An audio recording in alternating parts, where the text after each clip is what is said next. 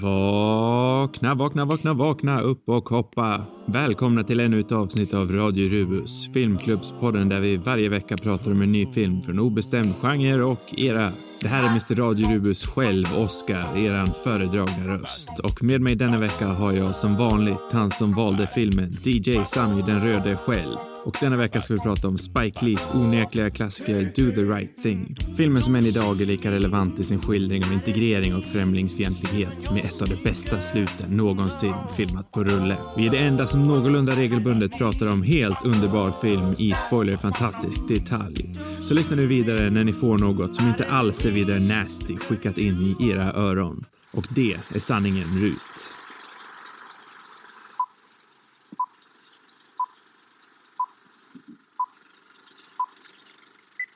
Vi får sörja det en annan gång.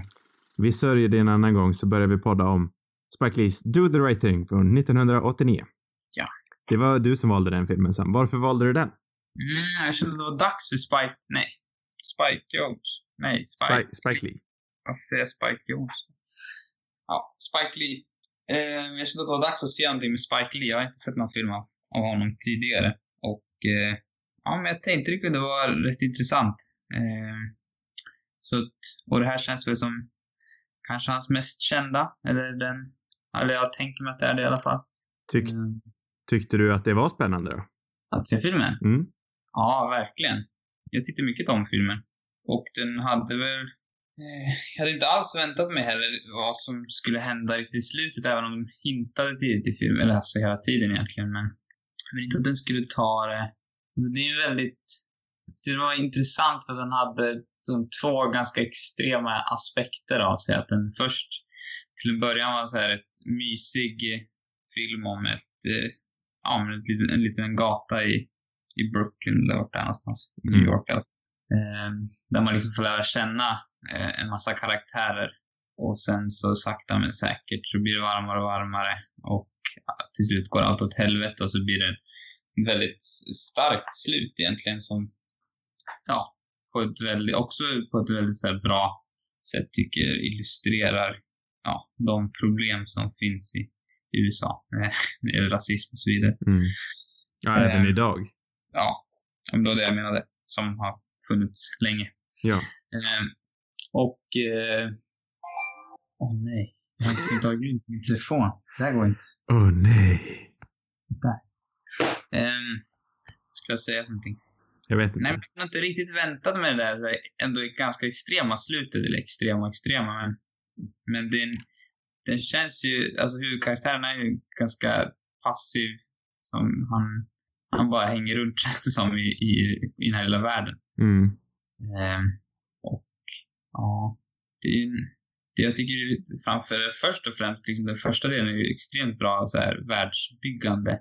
Och jag älskar liksom de här, ja men alla sådana där små karaktärerna som finns där i bakgrunden liksom. Eh, jag, jag vet inte, jag tycker det är mysigt sådär när man, när man verkligen känner att den, man har lyckats fånga en plats på något sätt och att, att alla, det blir liksom ett litet dockhus nästan någonting. Att det, man får se från olika delar av den här begränsade ytan tycker jag. Ja, faktiskt. Det var en ganska smart eh, liknelse med dockhuset. Mm. Eh, jag tyckte faktiskt också att den här var jättebra. Jag börjar bli Mm. lite less på det här med att jag tycker alla filmer vi ser är jätte, jättebra, men så var det även den här veckan. Mm. Ja, den blir ju framförallt bra ju längre den går, skulle jag Mm. säga. Och så när man börjar inse, men, eh, ja, vart den är på väg någonstans och när det väl, ja, man kommer till slutet när, av den här själva upp, slutliga uppgörelsen liksom. Det tycker jag, eh, ja, det hade jag inte, då tar den en ny nivå på något sätt. Och eh, det är, eh, den här, ja men den här, också med den här hettan som fungerar som en metafor för den liksom uppkommande konflikten också Mm. väldigt smart. Och även alla karaktärer liksom som, men konflikterna påbörjas sedan från början egentligen och blir bara starkare och starkare och det, det finns tidiga hints liksom om vad som ska, att det finns konflikter mellan olika personer. Vad som komma skall. Precis. Och den känns ju otroligt, alltså den känns realistisk också tycker jag. Alltså det känns verkligen taget från från någonting som kan vara verkligheten, även fast Mm. inte jag har bott i New York och sådär, eller på, det här, på, det här, på den här platsen, men man kan ändå, men jag tycker ändå att den är väldigt, känns väldigt trovärdig liksom. Eh, och karaktärerna känns väldigt komplexa och realistiska i att de inte är, finns inte onda och goda karaktärer liksom, utan det, man, man förstår, man förstår liksom varför de känner och gör som de gör. Eh, och eh, ibland gör de dumma grejer och ibland gör de, ja, ska man säga, goda grejer. Ja, så det blev ju en ganska naturlig fortsättning från Yojimbo som jag såg på det här med att den utspelar sig på en gata bara. Mm. Nu såg vi på E.T. emellan i och för sig, det hade jag glömt bort. Men eh, ändå en ganska naturlig fortsättning ja, på Mm. en mer modern tagning på den, med själva premissen. Och premissen är ju jätteintressant. Jag älskar ju såna här eh, lite mer instängda berättelser som utspelar sig med ett gäng eh, väldigt bra karaktärer. Mm. Det är ju Ja, egentligen, det, men det är ju en serie vignetter i princip. Från Mm. karaktär till karaktär. Eh, och princip, eh, premissen är ju så, alltså den är ju så simpel men ändå så komplex. Mm. Och jag måste säga det innan jag såg på den här, det sa vi, jag vet inte om det kom med i podden, men vi, du och jag pratade om det att jag var lite, jag hade lite farhågor inför det här avsnittet eftersom eh, jag gillar inte alls She's Gotta Have It. Spike Lees Mm. andra tidiga film som han kanske är mest känd för. Den gillar jag inte alls. Jag har ju sett tre stycken Spike Lee-filmer. Jag har sett den, så har jag sett den här, vad heter den? Inside Man. Och Inside Man tycker jag är väldigt bra. Eh, Vilka är det? det? det är med Clive Owen och, eh, och Denzel också med och så, håller de på att råna en bank. känns som att jag, nej jag vet inte. Jag känner igen det. Ja, oavsett så är det en bankrånarfilm. Den tycker jag är väldigt bra, väldigt eh, tajt gjord. Mm. Eh, men den här känns liksom så klockren. Den är så säker i sin vision. Mm. Det här, är, det här är ju verkligen en snubbe som har sin egen röst och är så stensäker på vad han vill säga och hur han vill säga det. I allt Mm. ifrån kameran till manuset till skådespelet till allting. Mm. Den känns så säregen och samtidigt så, ja, säregen på ett bra sätt egentligen. Ja, men det är ju en film av en sann autör, måste man Mm. säga. Verkligen. Och det var lite det också som har gjort mig nyfiken på, på Spike Lee. Eh, man har, eller det, jag har fått uppfattningen att han är det och den här filmen bevisar ju verkligen det i alla fall. Ja. Nej men för ska man jämföra den med She's Gotta Have It så är det ju ändå, den är också ganska unik i, eh, i handlingen liksom hur, för den handlar ju om en tjej och så tre killar som alla vill vara tillsammans med henne och det är också lite så här, den är ganska avstängd i, eh, i världen liksom. Om, i, karaktärerna är ganska avstängda till omvärlden. Den handlar sig, utspelar sig på en ganska liten plats. Mm. Eh, men den här tar det ju verkligen ett steg längre och utvecklar det till någonting mycket mer. Mm. Och dels bara för hur, den hade ju nog varit lika bra oavsett, men just det att den fortfarande är så relevant, om inte Mm. ännu mer relevant, gör den ju så mycket bättre. Mm. Men den hade ju som sagt säkert varit väldigt bra oavsett. Ja, det tror jag. Nej, jag blev lite sugen på att se Spike Lee skådespela mer, för jag tycker han är ganska charmig. Mm. Skådespelare har han väl inte gjort på bra länge? Nej, jag har inte så bra koll om jag ska vara. Men, ja, verkligen.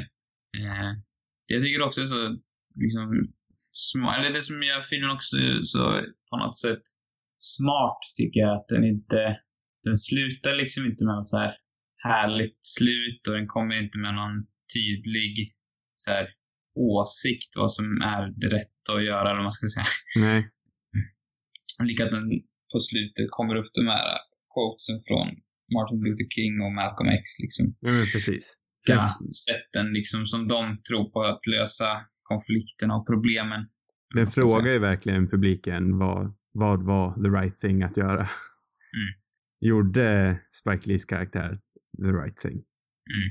Eh, det, det tog mig, jag sa ju det att jag inte var så, eh, att jag hade lite farhågor inför att se den här.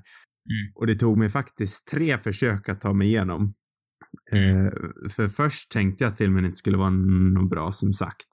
Eh, och jag trodde att jag inte tyckte det också de två första försöken för jag var så ofantligt trött. Så jag, som, jag somnade i två dagar i sträck medan jag kollade på den. Sen tredje dagen. eller. Nej, jag såg kanske 20, 10-20 minuter eller sånt där. Sen på tredje försöket och så kollade jag om på allting på morgonen när jag var som piggast. Mm. Och jag var helt fast genom hela filmen och slutet är ju verkligen som du säger en fantastisk så här, gut punch. Ja, verkligen. Otroligt kraftfullt. Ja, och jag kunde också känna i, i början liksom att jo, den var trevlig liksom miljö och, och trevliga karaktärer, men det kändes inte, det var inte så bra som jag hade hoppats på liksom. Jag tänkte vad, vad ska hända nu? Mycket på grund av att det kändes, ja men som huvudkaraktären som är väldigt passiv och inte egentligen, ja han är lite som han är. Mm. Sen så börjar man sakta märka att ja, men det är någonting som börjar ändras i, i honom, inom honom.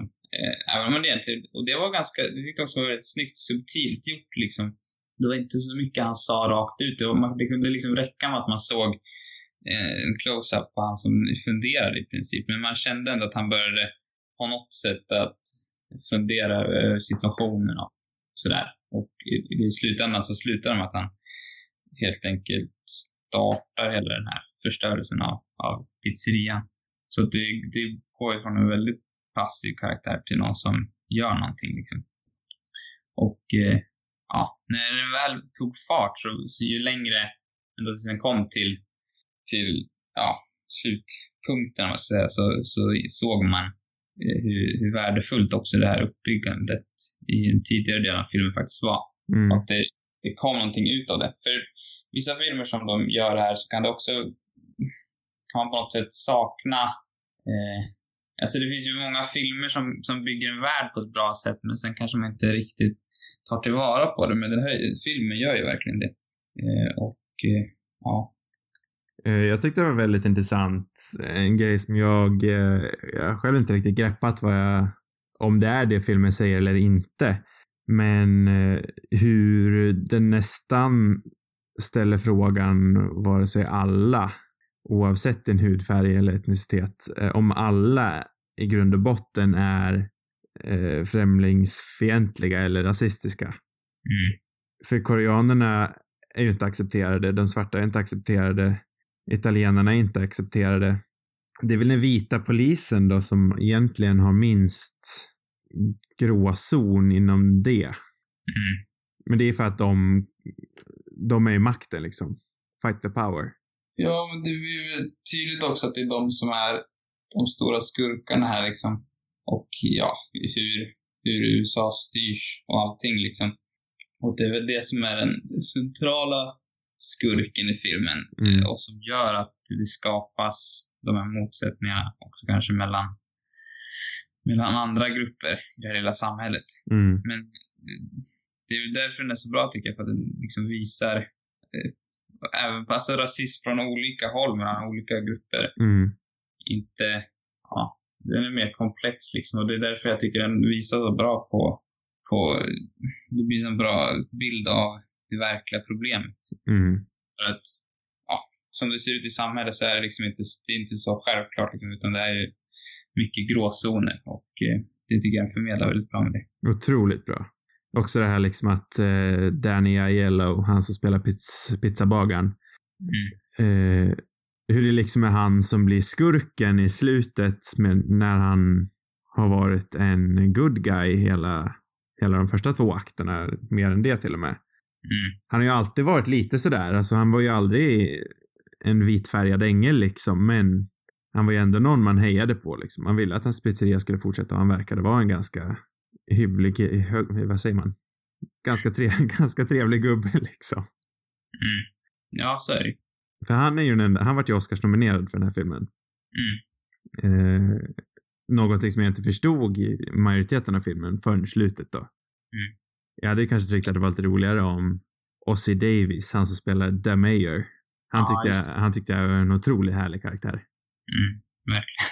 Nej, men egentligen så är det mer sonen till Sal eh, som, som är, ska man säga, den mer rasist. Han är ju Mm. helt rasistisk. Och på något sätt så, han driver ju på något sätt, även om det finns liksom motsättningar från Sal också, men det är ändå sonen då som driver på sin far nästan kan man väl säga. För att han är väl den som har mest ilska inom sig. Och uh, också det där liksom hur, hur olika människor påverkar andra till att, till att göra olika saker. Ja, nej men och John Turturro, han är ju så otroligt bra också tycker jag, han som spelar sonen. Mm.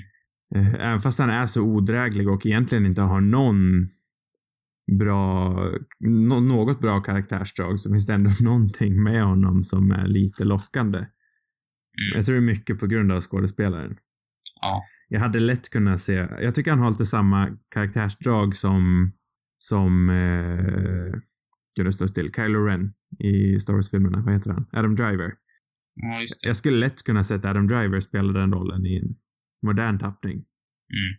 Han har, Ja, det- han har liksom det där otroligt karismatiska medan han ändå är så odräglig. Ja. Någonting som jag tycker är väldigt, jag tror det är inte många som kan fånga det. Och John Turturro är en väldigt underskattad skådespelare. Mm. Han är ju, han är ju oftast väldigt rolig. Som Jesus då till exempel i Big Lebowski. Ja, just det. Men när han liksom får flexa sina dramamuskler så är han ju hur bra som helst. Mhm. Det är även kul att se Sam Jackson i en tidig roll. Ja, Där, det är där han egentligen kanske spelar samma roll som han alltid gör. Men det här var väl så pass tidigt i hans karri- karriär så... Det kanske var första gången. Nej, jag vet inte riktigt. Jag är alltid lite oklar på hur, hur länge Sam Jackson har hållit på. Han har ju... Det är... Det är någon känd film som han har jätteliten... Ja, för han, han är ju med i Jurassic Park och sånt också, men det kom väl ut några år efter det här tror jag. För det här är ju 89. Jag försöker tänka, om han är med i typ... Det är någon riktigt känd film som han dyker upp så här i... Bara jättekort. Mm. Det är Goodfellas, fast det låter lite otroligt. Ja, nej, jag kommer faktiskt inte ihåg. Nej, jag vet inte. Eh, nej men just det här att, han, att Spike Lee väljer att verkligen utnyttja premissen rent visuellt också. Att det alltid är någon man känner igen i bakgrunden. Någon av de här eh, huvudkaraktärerna är, är jämt i bakgrunden även fast man följer en annan karaktär. Mm. Man ser alltid till exempel The Mayor då i bakgrunden eller någon av de här tre gubbarna som sitter på sina stolstolar. Mm. Ja, det, det, jag tycker verkligen att den fångar det där, den där gatan. Mm. Alla, alla figurerna, om man ska säga. Och det här med värmen som du nämnde, det var någonting jag själv inte hade kopplat riktigt, men det är ju verkligen snyggt gjort och inte allt för uppenbart heller. Nej. Väldigt, jag gillar när man använder sådana där grejer för att verkligen förstärka ens poäng. Mm.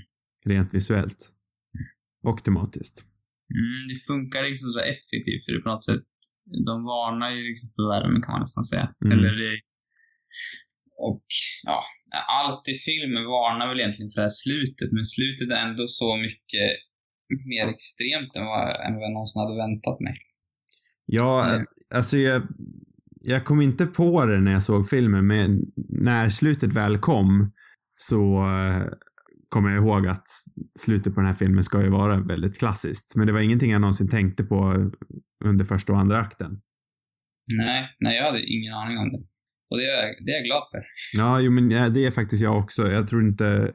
Den hade ju inte haft samma effekt om man visste om det, Nej. tror jag. För just den här eskalationen är ju verkligen... Den är ju A och O för att slutet ska funka. Mm. Jo, men precis. Utan det så hade det, hade det varit en liksom väldigt väluppbyggd värld, men som inte kom till nytta riktigt. Men här gör den ju det.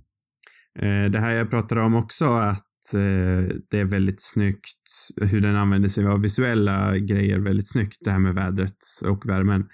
Eh, ibland så kan jag dock tycka att den kanske är lite uppenbar, till exempel då i slutet när, eh, när bråket utvecklas och så klipper Spike Lee till eh, en snabbbild på en boxningsmatch.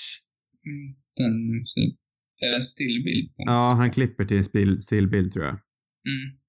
Eh, och jag tror att det, jag kan ha helt fel, men jag tror att det är Jake LaMotta, han i Raging Bull. Den karaktären och Muhammad Ali, men jag kan ha helt fel på det. Eh, jag tycker att det kanske är lite väl uppenbart. Mm. Ja, det var inget jag ens har lagt märke till, så jag vet inte. Nej, alltså det är ju otroligt snabbt och ingenting som förstör en film direkt, men kan, jag, jag tycker sånt kan bli lite uppenbart när man klipper till saker. Von Trier Mm. brukar göra det väldigt mycket, att han till exempel klipper till djur när det sker någonting brutalt. Mm. Eh, och jag tycker att det är jättekrystat bara. Och han är också en sån där man jag inte har sett någonting av. Nej, Von Trier vore intressant att prata om någon gång i framtiden. Men jag kan ju faktiskt gilla de där snabba klippningarna till konstiga grejer. Jag kan tycka att det funkar. I den här filmen så, så märkte jag inte ens när det hände så att det, då är det svårt att säga någonting om det. Men jag kan tycka att det kan vara rätt, rätt coolt om det är rätt film liksom. Att det, om det funkar stilmässigt. Att man får vara liksom lite, lite busig i klippningen. Eller Mm. vad man ska säga. Ha lite, ha lite fräsigt. Lite busklipp. Ja, men det är lite sådär, lite ful, lite fult, men coolt. Ja. Det kan Men- jag digga. Jag kan ju förstå liksom om man tycker att det är bra. Det är ju mer en personlig icke-preferens jag har. Det beror helt på filmen, men jag tycker i den här filmen så, så funkar den då eh, med, med tonen. Mm. Jag tycker det passar in, om man också till exempel de här, eh, eh, vad ska man säga, vad är det, liksom, vad säger man, för första persons vy, eller vad ska man kalla det för Mm. någonting? Ja, när det är filmat i första person. Ja, precis. Det som också håller någon, ja men det är ändå en speciell ton. Alltså alla filmer funkar inte med, med den, den grejen. Det hade inte funkat i vilken film som helst, men tycker den här filmen funkar väldigt bra. Jag tycker att det är väldigt effektivt och underhållande hur de använder sig av det och därför så, det känns också lite så här lite ful, inte ful klippning, men det kanske inte passar in i den här klassiska äventyrsfilmen från 42. Nej. Du förstår vad jag menar? Ja, nej, jag förstår helt vad du menar. Eh, Men- Det är ofta sådana grejer som kan tillföra till en eh, regissörs identitet. verkligen, eh, vilket den här filmen verkligen har. Ja, precis. Nu vet jag inte om den där klippningen till med boxningen gör det, men just de, de scenerna tillför ju verkligen till Spike Lees identitet. Mm. Nej, men det är alltså just det här med ras... Eh, race relations, som det heter på engelska. Eh, vad ska man kalla det på, vad ska man kalla det på svenska? Ja, jag vet inte. Eh, nej, men hur eh, olika etniciteter kommer överens eller inte. Eh, det är ju någonting som Spike Lee återkommer till flera gånger i sin karriär. Mm. Eh, just det där du sa också med Malcolm X och eh, Luther King, deras citat i slutet, Mm. fick mig att automatiskt vilja gå över och se på hans eh, tolkning av Malcolm X, hans Mm. film. Man blev jättesugen att se på den direkt efteråt. Jag tror att det hade varit en, en intressant dubbelvisning. Mm, verkligen. Du har inte sett den va? Nej, men jag funderar på att se den någon gång. Men det vore verkligen intressant att se. Jag, jag såg en intervju som var från 89 tror jag med, det var från en presskonferens med Spike Lee. Mm. Han snackade om, om, om Malcolm X lite. Men, ja. Han, de är ju intressanta, intressanta figurer de har ju gjort jävligt mycket. Mm. Sen så, ja. Jag gillar ju ändå mer vad, vad Luther King står för liksom. Med, men jag kan, man förstår ju också den här, vad ska man säga, aggressionen som finns och också att man, ja den här viljan att, att, att göra någonting, att inte bara se på. Och Mm. det är väl också där, den här utvecklingen med, med Spike Lees karaktär i filmen också. Att han faktiskt går från att göra någonting, inte bara eh, hänga på liksom. Ja, för han var ju den som försökte stoppa, vad hette den karaktären? Han som eh, först skulle bojkotta pizzerian. Eh, Ja, jag kommer inte ihåg. Nej, ja men han som, han som startade bojkotten mot pizzerian. Spike Lee, Spike Lee går ju från att eh, försöka stoppa honom då till att själv kanske ta den poängen längre än vad, vad den andra Mm. karaktären någonsin skulle gjort. Mm. Så det jag Ja. håller ju med dig. Det är ju en otroligt fascinerande utveckling. Mm. Jag tycker det, är det som är, som man säger, det är en av de viktigaste delarna i filmen som gör det så bra. Mm. Nu, jag har ju som sagt inte sett så jättemycket Spike Lee, men det är ju tråkigt. Eh, det är ganska välkänt att hans nya, nyare filmer inte är lika, eh, lika relevanta eller bra bra, bra punkt som hans gamla filmer var. Eh, den här Chirac som kom ut för något år sedan, den ska tydligen vara väldigt bra. Men det andra har ju sjunkit i kvalitet något enormt, som jag har förstått det. Mm. Eh, det är ju lite tråkigt att han väljer att göra filmer som till exempel en remake på Oldboy när han har en sån tydlig och stark röst som man ser i den här. Mm, likaså den filmen du visade, men även om den var riktigt bra så var den förvånande. Han känns som att han har mer spretig, vad ska man säga, spretig karriär än, än andra autörer, eller vad man ska säga. Mm. Alltså han började ju otroligt starkt. Mm. Han är ju också en av de här som vi pratade om förr. En av de här som slog igenom, kanske med, nu är den här från 89 då, men han slog väl igenom mest på 90-talet. Mm. Eh, tillsammans med, ja men jag tänker med typ Kevin Smith och Linklater och alla de där eh, 90, 90-talskidsen som ja, bara gjorde sin egen grej. De tog en kamera och liksom filmade sina vänner. Eh, She's Gotta Have It är väl lite mer av den smaken, men jag tycker absolut att den här har en tydlig flär av det, de stildragen. Mm. Det här, det här tar ju de stildragen och utvecklar dem till något som jag tycker är mer filmiskt intressant. Mm. Jag tycker det är en otroligt spännande utveckling som regissör. Och en stark, stark autörisk röst. Mm. Ja, jag skulle fortfarande det var intressant att se, se den, eh, vad den nu heter någonting också, för promissen är, är ju intressant tycker jag. På She's Gotta Have It. Ja, precis. Mm. Ja, han gjorde ju en remake på den eh, på Netflix till en tv-serie. Jaha, är det han som har gjort Ja, remaken? jag tror att han är, jag vet inte om han har regisserat alla avsnitt, men jag tror han har regisserat några i alla fall. Mm. Eh, och det jag är faktiskt lite sugen att se det. Mm. Hur Ja, han... det känns så, det som är imponerande tycker jag med den filmen, det är att den känns, det känns så, så fräsch på något sätt. Alltså man är, med tanke på hur gammal den är, det känns kanske snarare som en film som skulle ha kommit nu Mm. på något sätt. Jag har inte sett den överhuvudtaget, men bara premissen vittnar om, om något eh, som är, ja, jag har ingen aning om det är så, men det, det känns som att han är väldigt före sin tid på något sätt. Jo, men det kan jag hålla med om. Den känns absolut väldigt före sin tid. Sen har han ju till och med, eh, jag är ganska säker på att karaktären som han spelade i She's Det Have It är en kvinna i eh, tv-serien. Så han har ju om något kanske gjort den ännu mer relevant och tydlig till den här tv-versionen då. Mhm. Mm. Så jag är nästan lite sugen på att se på den gamla Have It igen och se på den här nya tv-serien bara för att jämföra. Mm. Nej, men det, det, jag menar, nu har inte jag stenkoll på vad han har gjort däremellan, men det känns ändå som att han, nu också med den filmen som han eh, hade med på Canva, tror jag, den här, vad heter den? Bla, eh, The Black Clansman. Ja, precis. Och med, med Chirac som jag också tycker verkar väldigt intressant.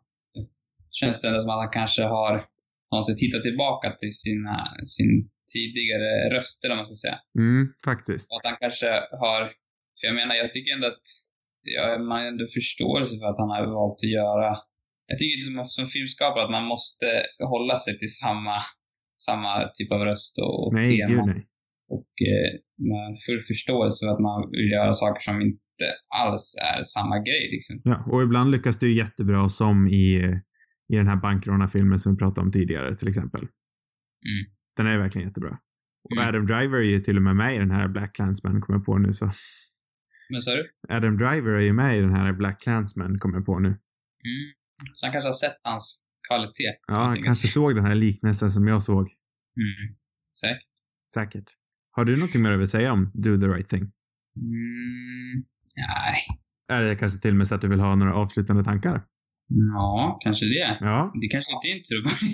Ja, nej, men eh, jag kan väl mest bara eh, upprepa det vi har sagt tidigare att eh, eh, vilken otroligt stark röst. Det är väl det som jag lämnar den här filmiska upplevelsen med att vilken säkerhet han förmedlar det filmiska språket med och eh, berättelsen. Otroligt starkt gjort och jag kan tycka att det är lite tråkigt att han har tappat den men nu verkar det som att han har återfunnit den igen. Det är väl mest det jag lämnar, lämnar den här, det här poddavsnittet med. Det är, det är det som är mina avslutande tankar. Är det dina helt avslutande tankar? Det är mina helt avslutande tankar. Spännande. Är Mm. det jag? Är det min? Ska jag säga avslutande tankarna också? Ja. Ja. Nej, men jag tycker att det är en väldigt eh, imponerande film. Och eh, den växer under hela tiden som man ser den egentligen. När man avslöjar fler och fler detaljer på något sätt. Och eh, otroligt relevant fortfarande idag.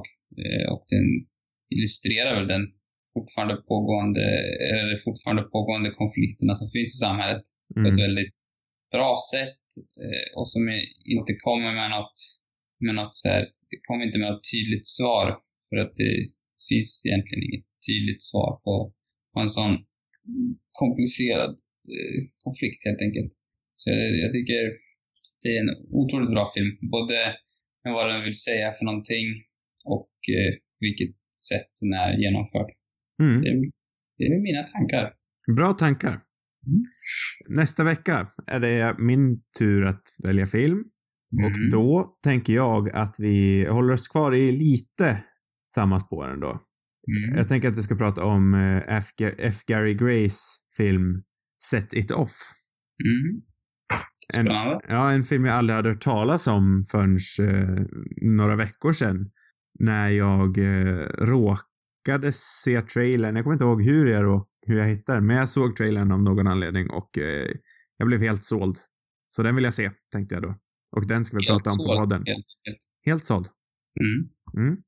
Ja, men det låter spännande. Så eh, den ska ni kolla på till nästa vecka. Set it off. Eh, fler avsnitt hittar ni på cinemarubus.com. Har ni frågor och vill ha svar?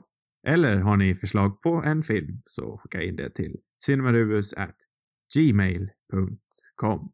Det var allt för dagens avsnitt av Radio Rubus. Tack för oss. Jag, ska jag säga hej nu? Ja, Eller var det slut där? nej. Ja. He hej. Hej då!